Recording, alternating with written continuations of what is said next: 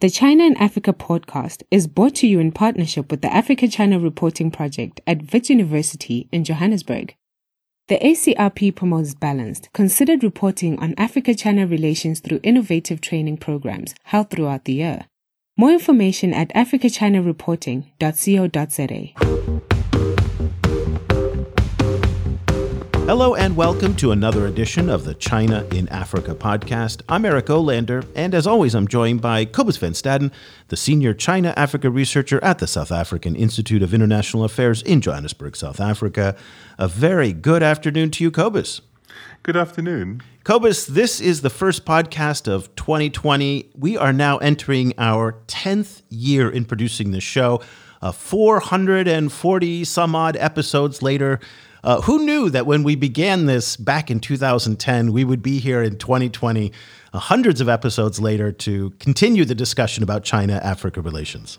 It's crazy. It's a real testament to, to obsession and, and you know, mental troubledness. It re- it's funny because when we started this show all those years ago, you and I had a conversation. We said, well, how many topics can there actually be for us to cover? So let's just do this for five or six months see where it goes. And lo and behold, here we are 10 years later. What we do at the beginning of the year every year is we do a look forward to see what's coming up. And so this is our forecast episode, 2020 being the year. Uh, what we're going to do is we have three topics each. Uh, I don't know what Cobus's topics are. He doesn't know what my topics are. We're going to go right through them. And the idea here is to be able to provide you with an outlook of what are some of the key issues. Now, I have to put a disclaimer in here. This is a relationship that has grown so much more complex and is evolving so much faster than it was 10 years ago when we started this and when we started doing this type of show, the forecast show. Back then, it was pretty easy. China's going to loan money, China's going to take some resources, China's going to build from infrastructure that kind of was the theme for the first, I don't know, Cobus, what would you say, three, maybe four years up into the mid 2015, so, so about then. It's changed a lot today. We have a much more multifaceted relationship. So we're going to pick some themes, but they are by no means definitive uh, because there are so much going on. So forgive us if we are leaving out a lot of different topics that should be addressed. Cobus, let's get started with your first theme for 2020. What do you think is the top story or trend that people should watch in the year ahead? I think this is a complicated trend, um, pulling together a whole bunch of, of different issues at the same time. For me, that, that, that issue is sustainable energy and energy provision as a whole. So Africa is really desperate for dependable electricity. It's it's one of its most fundamental challenges in in kickstarting development, um, and it's also pushing a lot of money into electricity. Um, so I recently read a report by the Infrastructure Consortium for Africa, which showed that of the about $100 billion that's committed to African infrastructure at the moment, 43% is going into electricity. Um, and, you know, I was speaking to, to analysts um, at Super Return, which was a big investor conference which, was, which took place in Cape Town last year. And they were saying that they can't think of a, of a single African country that isn't running some kind of solar or wind project at the moment. That said, um, you know, kind of the, the, the Chinese obviously are leaders in, in sustainable energy, but they're also leaders in coal powered energy. Um, and at, at the moment, coal powered energy is being pushed out of China and there's, I see on the one hand a kind of alignment between Chinese companies who have a lot of coal capability, who might be interested in building more coal stuff along the Belt and Road as long as the going is good, you know, before coal is shut down completely. And you see old leaders in Africa. Um, remember, Africa is the world's youngest population with the world's oldest leaders. So some African countries are locked into coal. South Africa is a particular culprit in this, in this respect. Um, South Africa has a lot of coal and it wants to build a lot of coal powered electricity no matter what. Um, so there is this kind of conflict between Africa needs sustainable and renewable energy in the future. China potentially could provide a lot of that, but there is a lot of of kind of vested interests pushing Africa and China in the direction of building more coal. Um, and we saw that all taking place in 2018, 2019, I mean, um, with a big lawsuit uh, around a coal powered um, plant in Kenya um, which was going to be built around uh, uh, very close to a, a UNESCO World Heritage Site. Um, the coal was supposed to be coming from South Africa. The the plant was supposed to be financed by China, um, and we saw it defeated. Like a, a, coalition of NGOs and local communities took these these actors and the Kenyan government to court and managed to kill the project or ostensibly kill the project. Um, so I think this, all, all of this together is a long-winded way of saying I think electricity is going to be one of the biggest issues, and the fight around what kind of electricity Africa is going to be locking itself into using Chinese money and contractors is going to be one of the big issues of 2020. I think. Listen, the bottom line is that power is the key development issue in Africa today. Without power, there's virtually nothing else is possible. And I think that's starting to come into the conversation on the development space more and more. As and I think the Chinese deserve a lot of credit here, as you've talked about. They are bringing in a lot of sustainable energy. So going back to Kenya, in Garissa, which is in northeastern Kenya, the Chinese brought online a 50 megawatt solar power plant facility, which is just spectacular when you look at the pictures of it.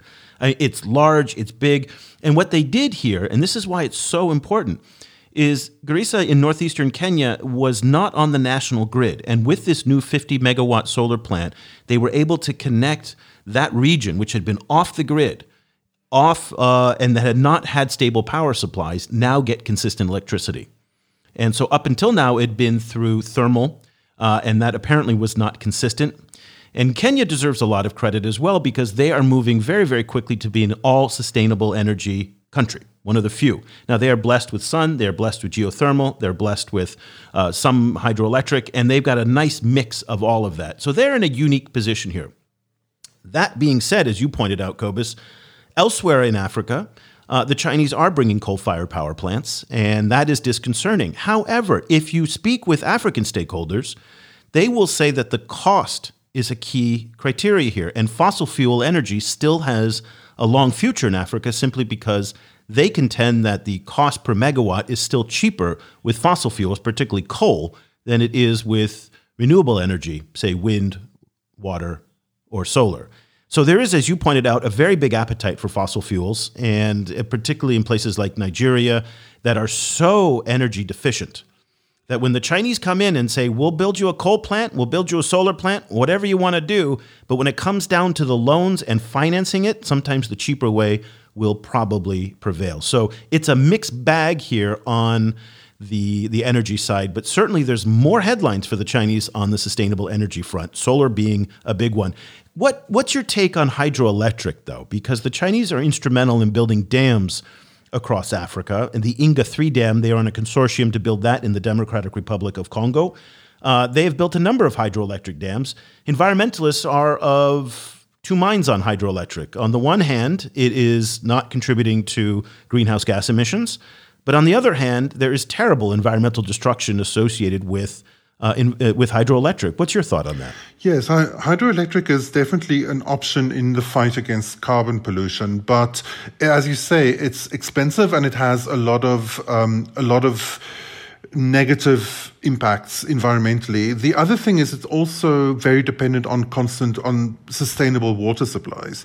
Um, and if you're in the, the Democratic Republic of Congo, that's not necessarily a problem, but in lots of other parts of Africa, it is a problem, especially in the face of climate change. You know, so, so as, as a climate sustainable solution, it might not be as, as strong as solar or wind. That's a good point that you bring up on water supply because in Zambia, Mozambique, uh, and certainly in South Africa, the droughts have been devastating this year and uh, so yes. far. And, and, you've seen a situation where, in some cases, the, the, the, levels of a river would sink, and then suddenly a city is out of power. That's exactly it. So, so that's a good cause, a good reason now is that it, to to maybe hesitate on hydroelectric in certain parts of Africa where water is an issue. Let's move on to our second or our first topic. Still, my number one trend for 2020 or 2020 is going to be the US China Africa relationship. Uh, this is going to be an absolutely pivotal year. We saw last year in 2019, uh, the US China relationship really came to overwhelm many parts of the diplomatic relationship between Africa and the rest of the world. Africa was oftentimes collateral damage in between the two great powers that were in a ongoing simmering brewing i don't know how you want to describe it. Is it a trade war? Is it a trade spat? But it is trade tensions and it's a broader tension in the relationship. And this year, with the presidential election in the United States, is going to be pivotal. So, even though the US and China today seem to have resolved at least parts of their trade dispute temporarily, we don't know if this is sustainable in the long term, but the phase one is technically done. That has eased things a little bit. Will it at the same time escalate again, depending on if President Trump is reelected for another term? I think Africa is really taking sides in many respects, even though it may not be in their best interest to do so. So, your president, Cyril Ramaphosa, in 2019, Cobus, made it very clear, I think, that uh, he is aligning his foreign policy much more with Russia and China.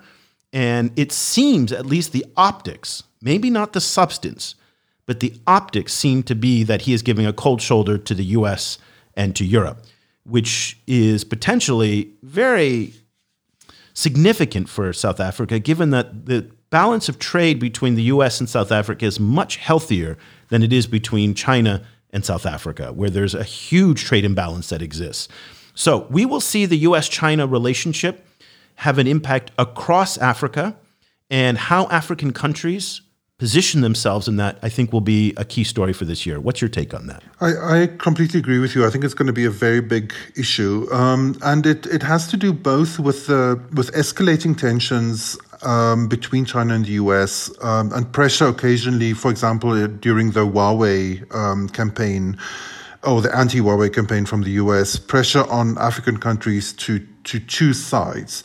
But I think the second impact is also just simply on the US being quite distracted um, um, and Africa falling very relatively low on its on its list of priorities. Um, you know, particularly now that that we've seen significant tensions between the U.S. and Iran, um, and the U.S. being being in full on election year mode. Um, so you know, on the one hand, there might be pressure on Africa to do you know to to choose sides. On the other hand, it might simply Africa might simply fall off the agenda, um, which then means that that uh, the U.S. embassies, U.S. diplomats on the continent are kind of stuck in a holding pattern, waiting for the election while the Chinese are moving ahead. You know, very rapidly. So, so I think you know both of those are going to have an impact this year. And consider the fact that the United States now appears to be repositioning significant uh, military assets out of Africa. Uh, and in, ironically, in order to confront China and Russia elsewhere around the world, uh, but Howard French, the acclaimed author and uh, journalist, he wrote recently in World Politics Review how the United States has long had a Pentagon led or a military led foreign policy in Africa. And now, with that redeployment, it even pushes further down Africa in the priority scale in Washington. And that's a mistake, just as the, as the Chinese are now ramping up their engagement in Africa. So it comes at an interesting time when Prime Minister Wang, uh, Foreign Minister Wang Yi is going to make his first visit to of the year, which begins always in Africa. That's a tradition that the Chinese foreign minister takes. And at the same time, the news that of the U.S. disengaging, at least militarily in part, from Africa. So we start to again get back to these optics, but it does show in many respects how the United States is downplaying its overall engagement in Africa. And again, Cobus, do you expect to see much from the Prosper Africa initiative that was launched in Maputo last year. We haven't seen much come out of it. We're now seven, eight months into Prosper Africa timeframe. Uh, this would be the time when we see something. So if it's not the Pentagon that's going to lead American engagement in Africa, is it going to be the commerce? Is it going to be state? Is it going to be other part of the U.S. new International Development Finance Corporation? Where are we going to see American engagement in Africa? I mean, if, if it is on this kind of developmental side, then that would be good news, I think, for Africa. Um, you know, the, this is the kind of engagement that Africa is, is very hungry for, is, is, you know, is real economic engagement that can lead to development. it seems to me that at the moment, the the bandwidth doesn't seem to be there, you know, in, in, on the US side, in, in terms of um, in terms of just focusing resources and attention on, on dealing with this with the implement, implementation of of the the Prosper Africa plan. Um, so I would not be surprised if it kind of sits still for a while, um, you know, because the US is dealing with so many other things. What do you think? I don't see a coherent Africa policy, just like I don't see a coherent China policy. And I think this is one of the concerns in the East as well now with the Iran uh, standoff, that there are a lot of tactics, but not grand strategies. And that is, I think, the concern that a lot of observers of American foreign policy have about uh, the current administration. At the same time, we do see a much tighter vision of foreign policy built around Belt and Road, built around expanding trade from the Chinese. And let's not overstate the Chinese. Oftentimes, I think the Chinese get more credit than they deserve for strategy. And maybe the United States gets more you know, criticism for its lack of strategy. We're probably somewhere in the middle of those two, but I think those are the broad strokes of the narratives that at least there does seem to be a strategy built around Belt and Road for the Chinese in Africa, whereas the Americans right now, I think it's very, very disjointed. Is it the is it military? Is it development led? Is it diplomatically led? We don't really know, and and that's really one of the concerns. So, uh, or at least one of the issues from the American side. Let's go on to our second story of the year that you see kind of dominating the headlines. Go number two, Cobus. What's what's yours?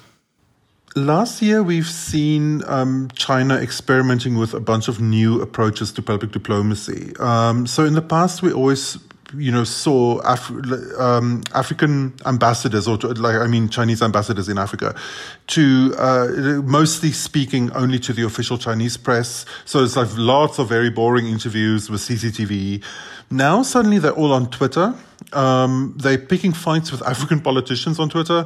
They are picking fights with the US on Twitter. Um, and so, so there seems to be a, a, a, real move towards new forms of public diplomacy. Um, at the same time, you see, as these very, very kind of critical broadsides against the U.S. policy on Hong Kong, for example, are suddenly appearing on um, on China's African embassy Twitter pages. I think it's difficult for the U.S. to decide how to respond to this kind of criticism. Um, diplomats that I've spoke with in, in South Africa have said that they they they are at the moment not actively not responding to it. They don't want to get into a Twitter spat with the Chinese, you know, ambassador. Um, but at some stage, they're going to have to do something um, because otherwise, the the Chinese are just going to completely own this this public diplomacy space. Um, at this at the same time, um, you also see. Uh, a move towards using Chinese private corporations um, as part of of public diplomacy initiatives. Um, so the company Star Times, for example, which provides satellite TV, is involved in a project called the 10,000 Villages Project, uh, which is rolling out satellite TV provision at very low cost to very poor communities in East and West and now also Southern Africa.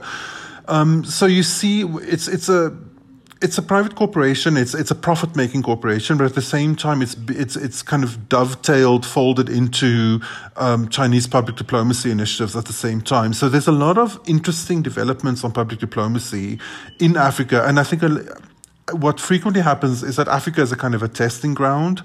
So what works in Africa then is rolled out in other parts of the global south too. So this might be the, the early movement of, of, of a really of a sea change in the way that, that China deals with public diplomacy, um, and which might leave both Europe and the US n- needing to develop new initiatives.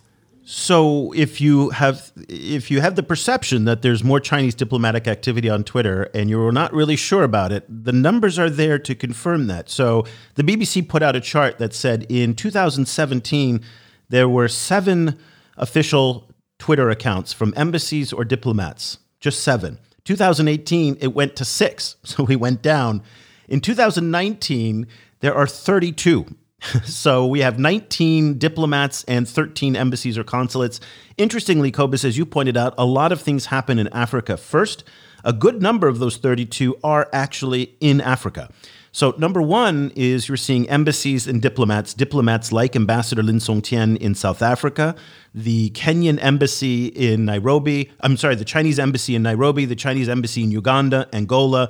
Uh, they're all on Twitter. It's interesting because while Wu Peng, who is the ambassador in Kenya, he does not have his own official Twitter account, but the embassy's account is kind of serving as his de facto Twitter account. And as you pointed out, they are doing a lot more with their Twitter accounts than I think what traditional public diplomacy has used Twitter in the past. So the average American or European ambassador, they use it as a form of very rather staid type of communications. Ribbon cutting, celebrities come through town, the ambassador goes to this youth event, and it's all kind of I don't know, boring it's not very engaging. Nobody really gets excited about looking at a US ambassador's Twitter account or the French ambassador's Twitter account. The Chinese, as you pointed out, are using their Twitter accounts in a much more, so we say, dynamic way. I mean, Ambassador Lin in South Africa is on a rampage. I mean, this guy, he's calling the Americans evil. He's really going after the media. And this is really using undiplomatic language. And I think the very conservative world of diplomacy is being shaken up a little bit here. That the the standards are changing. Ironic as it is, Cobus, that the United States is led by a man who is a Twitter first, you know, politician. And it's ironic in some ways that the Americans are struggling to come up with a response. Well, they don't have a response right now, given that they are led by a man who has perfected the art of using Twitter in politics. So I'm surprised, to be honest with you, that we're not seeing more from uh, other leaders to at least confront the Chinese, because as you pointed out, giving someone like Ambassador Lin this much space to to move on Twitter without having any repercussion seems to me, in a communications context, that you are affording a lot of space to go unchecked by, say, rivals or competitors. Certainly, yeah. if Coke was attacking Pepsi on Twitter, Pepsi would retaliate. Yes. There's no no doubt. I think again, as you pointed out, the, the Americans and the Europeans and the, the targets of Chinese ire will have to find a way to respond, or else they will simply cede this space to the Chinese. Ironic as it is, this is a social media service that is banned in China today. And yet the Chinese now have embraced it. And they did not embrace it in 2019, to be clear. They embraced it really in the third and fourth quarters of 2019. This was a sudden light switch on. Like all of a sudden, from one day to the next, we had, you know, 10 new accounts that just popped up out of nowhere. So this is really very, very new, very, very interesting. It's something that we have been covering in our daily newsletter, uh, very, very close because the minute by minute is happening so fast. And, uh, you know, in, I think it was November or December, I don't remember the date, Cobus, but I just went over to the, uh, the Zimbabwe embassy Twitter feed and the most remarkable thing happened. All of a sudden, the Chinese embassy is negotiating with the Zimbabwean government over Twitter. Yes. You know, at it's finance crazy. minister Zim, you know, please review the document. And the Zimbabwe minister is like at embassy China, you know, you you know, bam, back and forth on Twitter. It was the most remarkable thing. And and these are things that you have to sit at and look at every single day to catch. So that's one of the things that we're doing in our newsletter every day is that I get paid to sit and look at Chinese Twitter feeds in in Africa.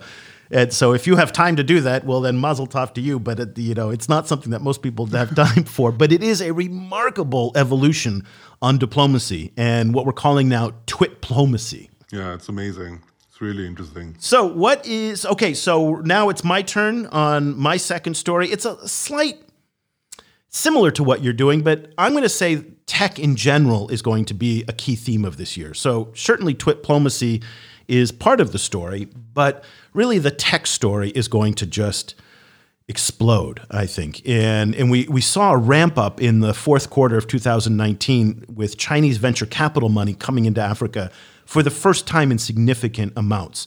So almost a quarter billion dollars of Chinese investment in fintech and in Lori Systems, which was a Kenya based transportation uh, startup, is really starting to come in in a significant, meaningful way that's really changing the narrative of tech in Africa. And it brings up the interesting point, Cobus, that the Chinese are building up such a formidable lead in many tech sectors in Africa. So whether it's Boomplay, which is a Transsion NetEase joint venture, uh, both Chinese companies in the, who are now dominating the music space with 62 million subscribers, or Transsion and its brand of phones that are dominating the uh, the mobile phone space, to the new fintech investments, to the hardware investments that Huawei has made and ZTE have made. There are so many sectors of the tech economy in Africa now that the Chinese have critical mass that will be very, very difficult for anybody to challenge. And now, with a whole lot of money starting to come in,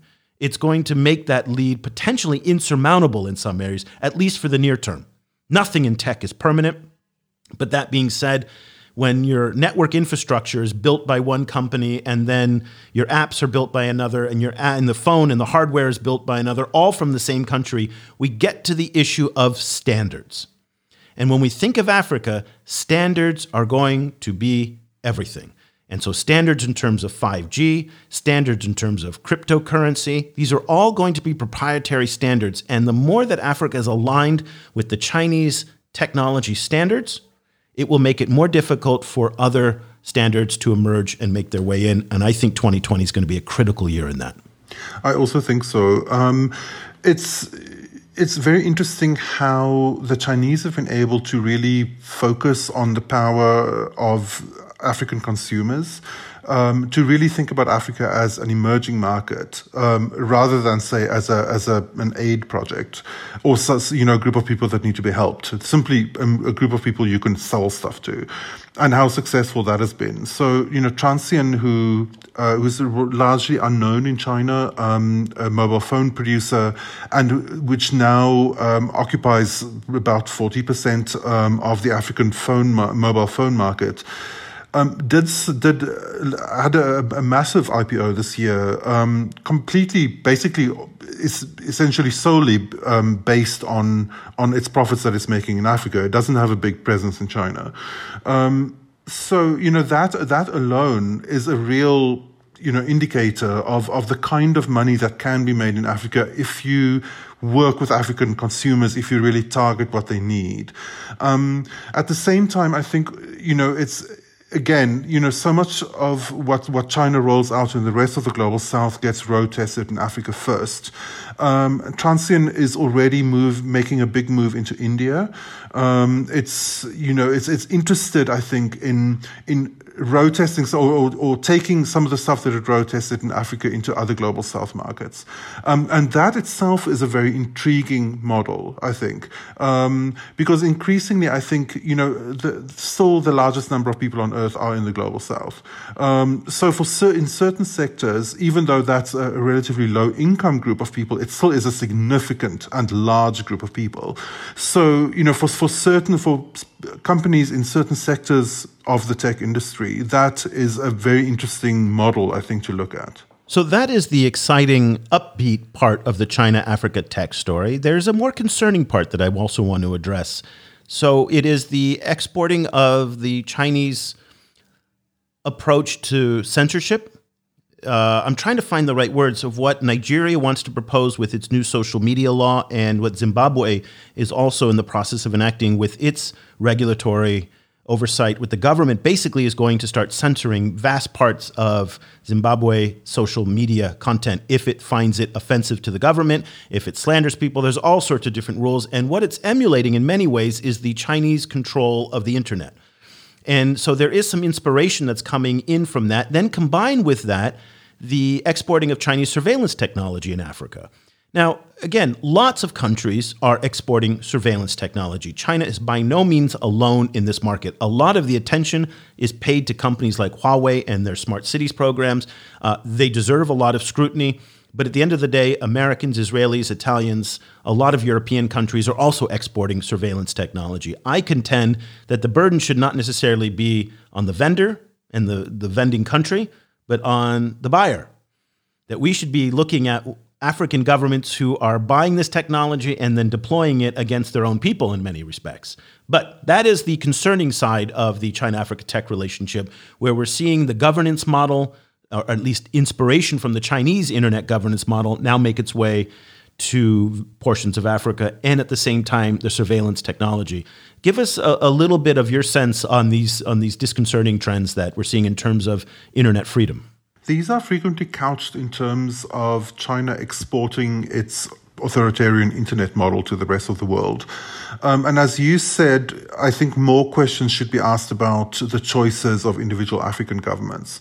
I think it's really important um, for the continent to set some kind of um, of roadmap towards a, a, shared idea of what Africa wants from in, in, in tech governance. Um, you know, as the as the continent moves towards greater trade integration uh, through the, the Continental Free Trade Agreement. It's going to need greater integration uh, and greater shared decision making on these standards as well. Not least because e-commerce is is you, you know frequently predicted to be a major um, mover in in African development. So that's going to be really important for the for the continent to really decide what it wants and how it wants to run things. The um, I think there's also another problem, and this is a this is a key problem, is that Africa is you know you know, I, I, say this so many times, but Africa is the world's youngest population with the world's oldest leaders. So there's a, a massive gap between um, between the population who I think is burning for more internet access and who is already now even even at great challenges and and you know at very low levels of, of skills and and and capacity and resources is already there's already a a kind of a nascent coding movement and a kind of like little micro Silicon Valleys popping up in different African cities. You know, you Africa is already a leader in in mobile financial technology, um, for example. So there's definitely a, a, a, strong move in that direction. Some and that's something that that someone like Jack Ma from Alibaba has been picking up on. But at the same time, you have very old leaders who are mostly just worried about the internet boosting opposition politicians, um, and who are, trying to kind of crack down and trying to to control this rather than seeing it as as this kind of uh, you know massive de- developmental um, solution. So there are two. I think there's this. There are two um, philosophical approaches to the internet that are that are completely different in Africa, um, and for Africa's future, the young person's approach, you know, kind of should take precedence. Um, but the old people are in control, you know, so, so that I think is, is, a, is a big problem. So decisions that either this year, next year, or the year after, but sometime in the next few years are that are going to have to be made, or else countries will start to lose their sovereignty in this space, will involve data privacy. And right now, we don't have any consistent data privacy rules in Africa things that are being discussed now in the state of California. This is in in the in Europe with GDPR and some of these other these other methods. There is no consistent data privacy. So what happens to all of African consumer data and all of that data that's being sucked up by the Huawei Smart Cities program, the surveillance data? We don't have any standards on that. Cryptocurrency. The Chinese are coming out with their cryptocurrency. They're going to want to deploy it in places like Africa, where oftentimes, as Cobus, you pointed out, things happen first before it goes to other countries. Look for companies like Transsion to bring cryptocurrency onto their platform. Now, remember, Transsion has 54, 55, 56% of the phone market, both smartphone and feature phone market in Africa. So it has walled gardens that it can now introduce technologies to with a built in audience already. That's what it's doing with music. So if you want to purchase music, maybe you buy credits on Transsion using the cryptocurrency. Again, the consumer may not know that they're using a cryptocurrency in the back end, but it's a Chinese cryptocurrency. What are the regulations for those cryptocurrencies? So, all of that data, cryptocurrencies, technology standards, these are decisions that are coming now. And if African countries fail to make decisions about where that information lives and what the standards are, uh, the big companies will do that for them and just take it. And again, that comes down to then an individual, country's sovereignty being eroded. Um, so there's good and bad on the tech, just like there's good and bad on the energy side. Again, this kind of reflects in some ways the China Africa story writ large. There is no good, there is no bad. It's really a mixed, a tossed salad of both. And you, depending on how you look at it, you can spin a narrative either way. Cobus, let's now go to our third and final round of trend stories. top stories, however you want to frame it for 2020. What's your third story for the year? The big trend for 2020 was also the big trend in 2019, which is debt. Um, it's debt is a big issue. It's always it's always part of a, the China-Africa relationship because China funds so much infrastructure in Africa. Um, uh, but the changes come over the last two years or so as Western countries have started becoming a lot more critical about the impact of Chinese debt. Um, and you know, there, there are some reasons for concern. Um, African debt has increased sharply over the last while, um, and a big proportion of that debt is Chinese. Um, but generally, kind of a, a, lot of Western commentators have largely ignored the complexities of, of the of Africa's debt mix in favor of what, what we've started to call the debt trap narrative, which is this idea that China is is indebting poor countries on purpose in order to gain leverage and, and to, to do things like seize state assets. A lot of people have pushed back on this, particularly a lot of scholars have pushed back on this. Um, but we've we're still seeing it in 2019. We still saw it coming, you know, being being mentioned by State Department officials. Um, I think it's a, it's a very uh, misleading way of putting it because one of Africa's problems is that it has a very that it has a lot of debt from a lot of different debtors, not just from China. If Chinese debt were the only problem, that would be a, a, problem you could deal with. The, the, the, problem is that, that Africa has a lot of Eurobond debt, has a lot of debt from African lenders. Um, so, you know, the, the, the, debt mix is complicated and it's growing very rapidly, and that is a concern. But however, the other concern is that Africa. Um, finds it very difficult to to fund all of this infrastructure that it that it has to fund. And if it doesn't fund infrastructure, that is its own problem. You know, kind of um, a lack of infrastructure, especially with as young a population as Africa, um, means that it would be impossible to to develop the countries in time for these for, for, by the time that these people need to enter the job market and if if those people don't have jobs by the time they need to have jobs that puts the entire country on a road to chaos and you know and instability. So there are very very large issues at play. Um, Africa needs debt. It, it, needs to it needs to lend um, in order to build these these infrastructures. All of this infrastructure they need to build. Um, and China is going to be a massive um, lender into the future, even as China itself is starting to become more wary of its exposure to African debt. Um, so, what we've seen in the last while is African leaders becoming a lot more. Um, a lot more assertive in pushing back against against you know, kind of suggested limits coming from, from the International Monetary Fund, for example. Um, and we've also seen the development of new kinds of deals and uh, versions of, of uh, public-private partnerships um, in between uh, African governments and Chinese companies that are attempting to kind of spread the risk around a little bit, that it doesn't all land on the African government. So I think debt is an old issue, but it's a new issue as well. It's it's renewing itself as we speak, and I think going to really be a, a, a dominant issue in the coming year. No doubt. And it's debt and deficit. So you raised this issue with the IMF, and a group of West African leaders at the end of 2019 uh, really pushed back on the IMF on the 3% deficit limits that they have, and saying that they need to carry more debt and run budget deficits in order to fund the infrastructure. And again, we heard from African leaders the demographic pressure that they're under, that if they don't build this infrastructure now, not five, six, seven years from now, now, that they are not going to have the infrastructure, the roads, the bridges, the all of the equipment in place in order to build economies on that are going to employ the 15, 16, 17 year olds of today in the next five to 10 years. And if you don't have that infrastructure, given what we know about the demographic trend lines, it is a recipe for unrest and social instability.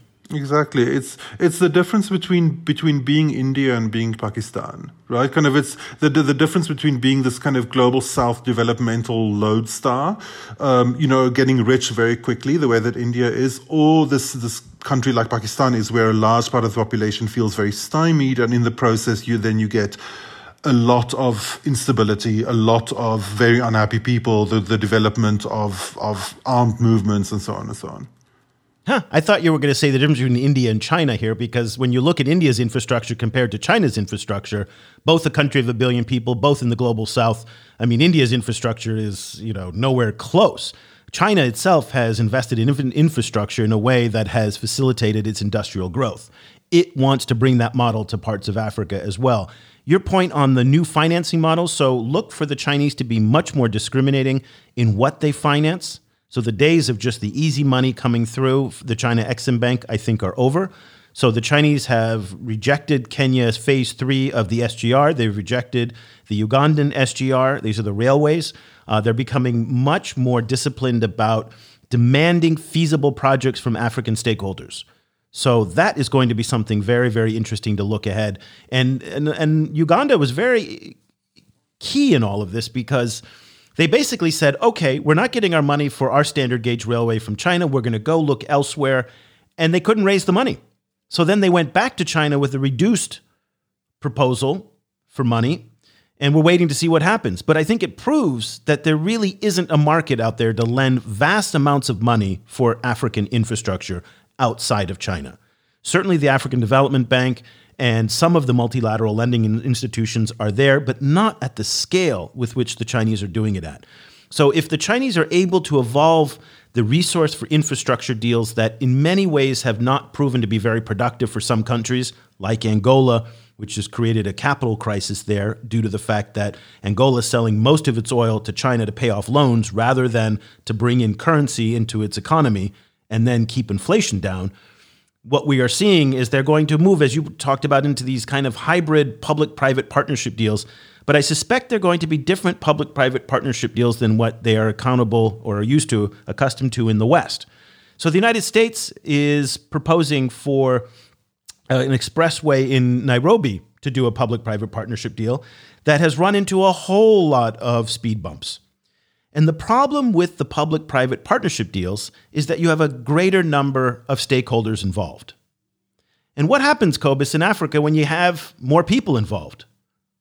More money goes into people's pockets. So the cost went up considerably on that public private partnership expressway in Nairobi for that the Americans are behind and it's effectively halted or stalled right now. So this is one of the concerns that this is one of the benefits of the Chinese doing these opaque deals between Chinese elites and African elites. They're terrible in many other ways. Without having the oversight, without having audit, without having any kind of transparency. But in one particular way, they were very good at getting stuff done because the number of people that were involved limited the amount of corruption that was exposed to, to a certain project. Now, I'm not suggesting that we go back to doing that, but by expanding out the number of stakeholders, it does run the risk of slowing down the development of what we've seen over the past 10 years, which has been breakneck, lightning fast infrastructure development in Africa using Chinese money. So, just something to think about on that front, you know. But infrastructure is really tied to debt. So my third in our, you know, story of the year is less about debt, but it is about infrastructure. So it's connected in some ways. Cobus, I am talking about railways and roadways. 2020 is going to be the year that significant changes happen in the African transportation space. We're seeing now the emergence of an SGR network start to take place. The first international railways in Africa in the modern era I mean, we haven't had one since the Tazara which, that connected Tanzania and Zambia, built by the Chinese, ironically, you know, two generations ago. But up until then, a railway in Africa was built entirely by, at that time, the colonial power that went to the border. And then, as soon as it crossed into another country, the gauge of the railway changed. So, literally, you could not move goods and people from one country to the next. Now, though, with the emergence of standard gauge railways, a standard gauge, that's what it's called. People and goods are crossing borders, and 2020, I think, will be a pivotal year, as particularly in East Africa, where cross border networks are starting to take shape. Obviously, Kenya has been the first to go, but I'm starting to think that Kenya now will not be the hub that it hoped it would become, linking East Africa into the port of Mombasa with its railway systems. I think now the smart money is going to Tanzania, where President John Magufuli is striking one deal after another with East African countries, Burundi, Democratic Republic of Congo, Rwanda, and others to make all of that go through Tanzania's the port of Bagamoyo and the port at Dar es Salaam. But either way, we're starting to see the emergence of cross border rail networks, again, coming at huge expense. One of the stories just this week that came out was that the five year grace period for the Kenya loan on its first SGR phase, that's a $3.6 billion Mombasa to Nairobi train line. The Kenyan government now is preparing to transfer $98 million to the China Exim Bank. That will happen maybe by the time that the show is out. That's real money in Kenya. Real money. That's a lot of money. And they've got $3.5 billion to go. So the, the checks are now being cut to send money back to China. So it's coming at great expense. But I would argue that it's an absolutely essential piece of Africa's economic development is you got to have logistic costs come down. And rail is a very good way to do that, and roads as well. Yeah, yeah, it is. And, you know, kind of when you speak to Africa development people, they, you know, this this is the, the theme that they hit over and over that it's it you know the the continent won't move ahead if it doesn't integrate its economies.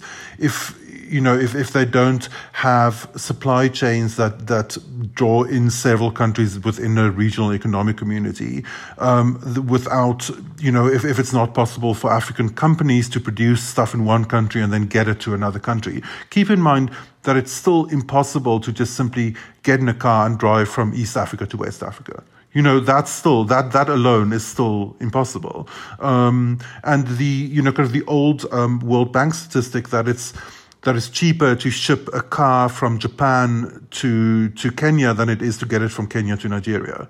Um, you know, those all of those those costs and those logistical nightmares that take weeks to work out, those need to go. You know, if Africa wants to develop, and without infrastructure, they will permanently become a fixture of, of the African landscape.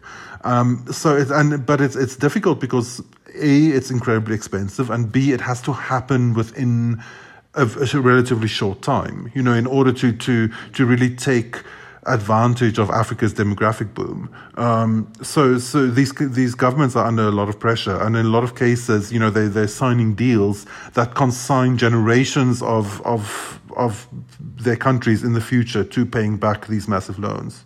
That's an interesting point you bring up in terms of the loans here, because the next generation won't be paying back these loans but their children will still be paying back these loans. This is going to go two or three generations down now.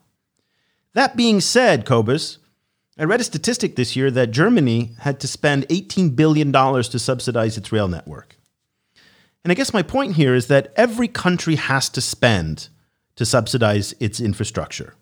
There's just no way, these are not things that generate profit by themselves. Rail networks do not generate profit. So when you hear Americans lecturing people about, you know, the debt to build the SGR, ask them how much money American Congress, the United States Congress has spent on Amtrak. Amtrak has not made a profit uh, as far as I know in my lifetime and I'm here almost, you know, 50 years. so, but what it does though is it creates the opportunity, the hubs and the facility for others to make profit and overall the economy then grows. So, what I get frustrated is when I hear Americans and Europeans talk about the debt, they're not coming up with an alternative solution. Sure, don't borrow money to build rail networks, but then what? I mean, you have the Continental Free Trade Agreement now that's going into force, but if you can't move a good between a border, what's the point of having a free trade agreement? Right? Exactly. Yeah. So those are the issues. That's that's you know, we need and we need to evolve the international discussion about the Chinese in Africa beyond the debt trap narrative. It needs to come with okay, if you're not going to take Chinese money, then who's going to provide the money to build this infrastructure? Let's get down to brass tacks. And I hope that Africans will start to push back on US and European critics on this front to say, we get it. The Chinese may not be the best people to borrow money from for all sorts of reasons. But until you provide me with an alternative, I got nowhere else to go. And interestingly, Cobus, one of the things we heard in a lot of our interviews last year in 2019 was speed. Ghana was the best example of that. 18 months from the time that they started the conversations between Sinohydro and the Ghanaian government over the bauxite deal. 18 months was the amount of time it took between the deal start and shovels in the ground to build that infrastructure. We heard it in Wu Peng's interview with Dickens Olewe Uh, from the BBC, where he said, Young Africans want action. And I think that's absolutely true. Teenagers, by definition, are not the most patient people in the world. and what? Africa is a continent of teenagers. In Nigeria, what? The median age is 15? So people want to see action. And I was in Washington last week, and you cross one of the bridges. I, I, don't know the name of the bridge. And I asked somebody how long they've been building that. And they said this bridge has been under development, under construction. They're refurbishing it, they're expanding the lanes on it. Anybody in Washington will know exactly what I'm talking about. But they said it's been years. You know, that's the way we do things in the US. It, we don't build infrastructure fast because we have to do environmental impact reports, community assessments, we have to do sustainability reports. There has to be all these different kind of boxes that are checked. And African leaders will tell you, I ain't got time for that. There is just no time for that. So people will say, you know, were shortcuts taken in the bauxite deal in Ghana? Probably. But there are shovels in the ground now and roads are being built and things are happening. And that's what people want to see. So the debt the infrastructure, the impatience of teenagers, all of this gets wrapped together. Final thoughts to you, Cobus. You know, the the thing is that that the continent itself, I think, at the moment is going through a, a lot of these changes, and a, these these kind of priorities are becoming stated more explicitly. Um, and on the commercial side, you're seeing the rapid rapid development of, of of companies, startups, and so on in Africa trying to do exactly this, trying to move forward in a very innovative, innovative, innovative way um, and very quickly. Um, I think the the the problem is is all of the the kind of um, friction that's built into the African system because of the role of officials, because of the role of corruption, um, and you know so there's certain kind of inertia that's built into the system that that the population of the country or, or the, of the continent is trying to fight against, and so it's it's very easy for external um, actors or external partners to to also be become stuck in this kind of inertia. And it's really important for them to connect with the right Africans, the right actors in Africa. Um, in you know in order to to to really to to fulfill this need to move ahead more quickly and more efficiently. Um, so I think there's a lot of opportunities. I think this this is one thing that I think 2019 has shown is that there's it is possible to make money in Africa, um, and it is possible to make money in Africa outside of simply you know kind of taking raw minerals and selling it the, on the international market. Um, it is possible to make money in Africa out of tech by engaging with African consumers, you know, in all of these different ways. There's a, there's a million different opportunities. It's just, it's, it's, it's a last mile problem frequently. It's, you know, it's, it's trying to make those final connections, trying to get the way of doing it that, that makes sense in the environment and that is actually payable. Um, and I think so far the Chinese have been very effective at taking advantage of some of these opportunities. I think in cases where a lot of Western actors didn't even see opportunities. Um, and I think it is gonna, it's the, you know, what, what I, when I'm optimistic, I hope that there will be a wider range of people, both Chinese and non-Chinese, Western and non-Western partners kind of stepping up and, and seeing these opportunities and actually taking advantage of them. Um, at the moment, I'm not really seeing it in the on you know in places like Silicon Valley. Um, you know, I think I think there's still a very low interest, very low awareness of of of the the very rapid developments that are happening in Africa, and and I hope that the, the 2020s will be a moment when more people start waking up to what the potential is. Well, we are going to be there to cover it all. We are expanding what we're doing. Uh, so, in addition to the weekly podcasts, you may notice in your podcast feed, we're adding in some extra shows on Tuesday. So, we're publishing on definitely on every Friday, but also now on alternating Tuesdays as well. We've got our daily newsletter, our weekly newsletter. We've got some exciting initiatives underway in the health and agricultural space that we're going to talk about later. We're going to do more sustainability and climate coverage. So, what began 10 years ago as not knowing if there was going to be enough content for us to cover will now just hopefully just expand a lot more in 2020. So, all of the things that we've covered here in our discussion today on the stories ahead, we're going to bring you more of on the China Africa project. We hope that you will become a subscriber. And in becoming a subscriber, you're doing two things that are very, very important. Number one, you're supporting independent journalism. Uh, we are effectively the only resource right now in the world that covers China Africa relations dedicated daily, and that's all we do. So if you rely on mainstream media, say the New York Times, The Guardian, AP, Reuters, any of those sources, or Business Daily, any of the South African media outlets, or places like in Kenya and Nigeria, Premium, Premium Times, etc., uh, you'll get some China Africa coverage. There's no doubt. They'll give you the big picture of things, but they're not going to give you the day to day. We give you the day to day, and we do it independent. We're not supported by any country, country, culture, or company. Uh, so we depend on your support through subscription. So we hope that you'll check us out at ChinaAfricaProject.com slash subscribe. And then we're also going to make sure that we elevate the discourse and we try to bring in all voices. And that's really something very, very important that we're not simply relying on Westerners, we're not relying on traditional China Africa voices, but also, as Cobus has been mentioning over and over and over again, Africa is a continent of young people. We're bringing in African youth and also to bring in Chinese youth as well into this discussion, who often get overshadowed by state media and the older voices, if you will. So we have this great dynamic conversation going on. Check us out at ChinaAfricaProject.com. Of course, Cobus and I are always available to you, our listeners. If you like to reach us, just email us, eric at ChinaAfricaProject.com. And I have finally fixed Cobus's email. Cobus at ChinaAfricaProject.com now works. So if you'd like to comment, question, give Cobus any kind of feedback, criticize, we do like that too.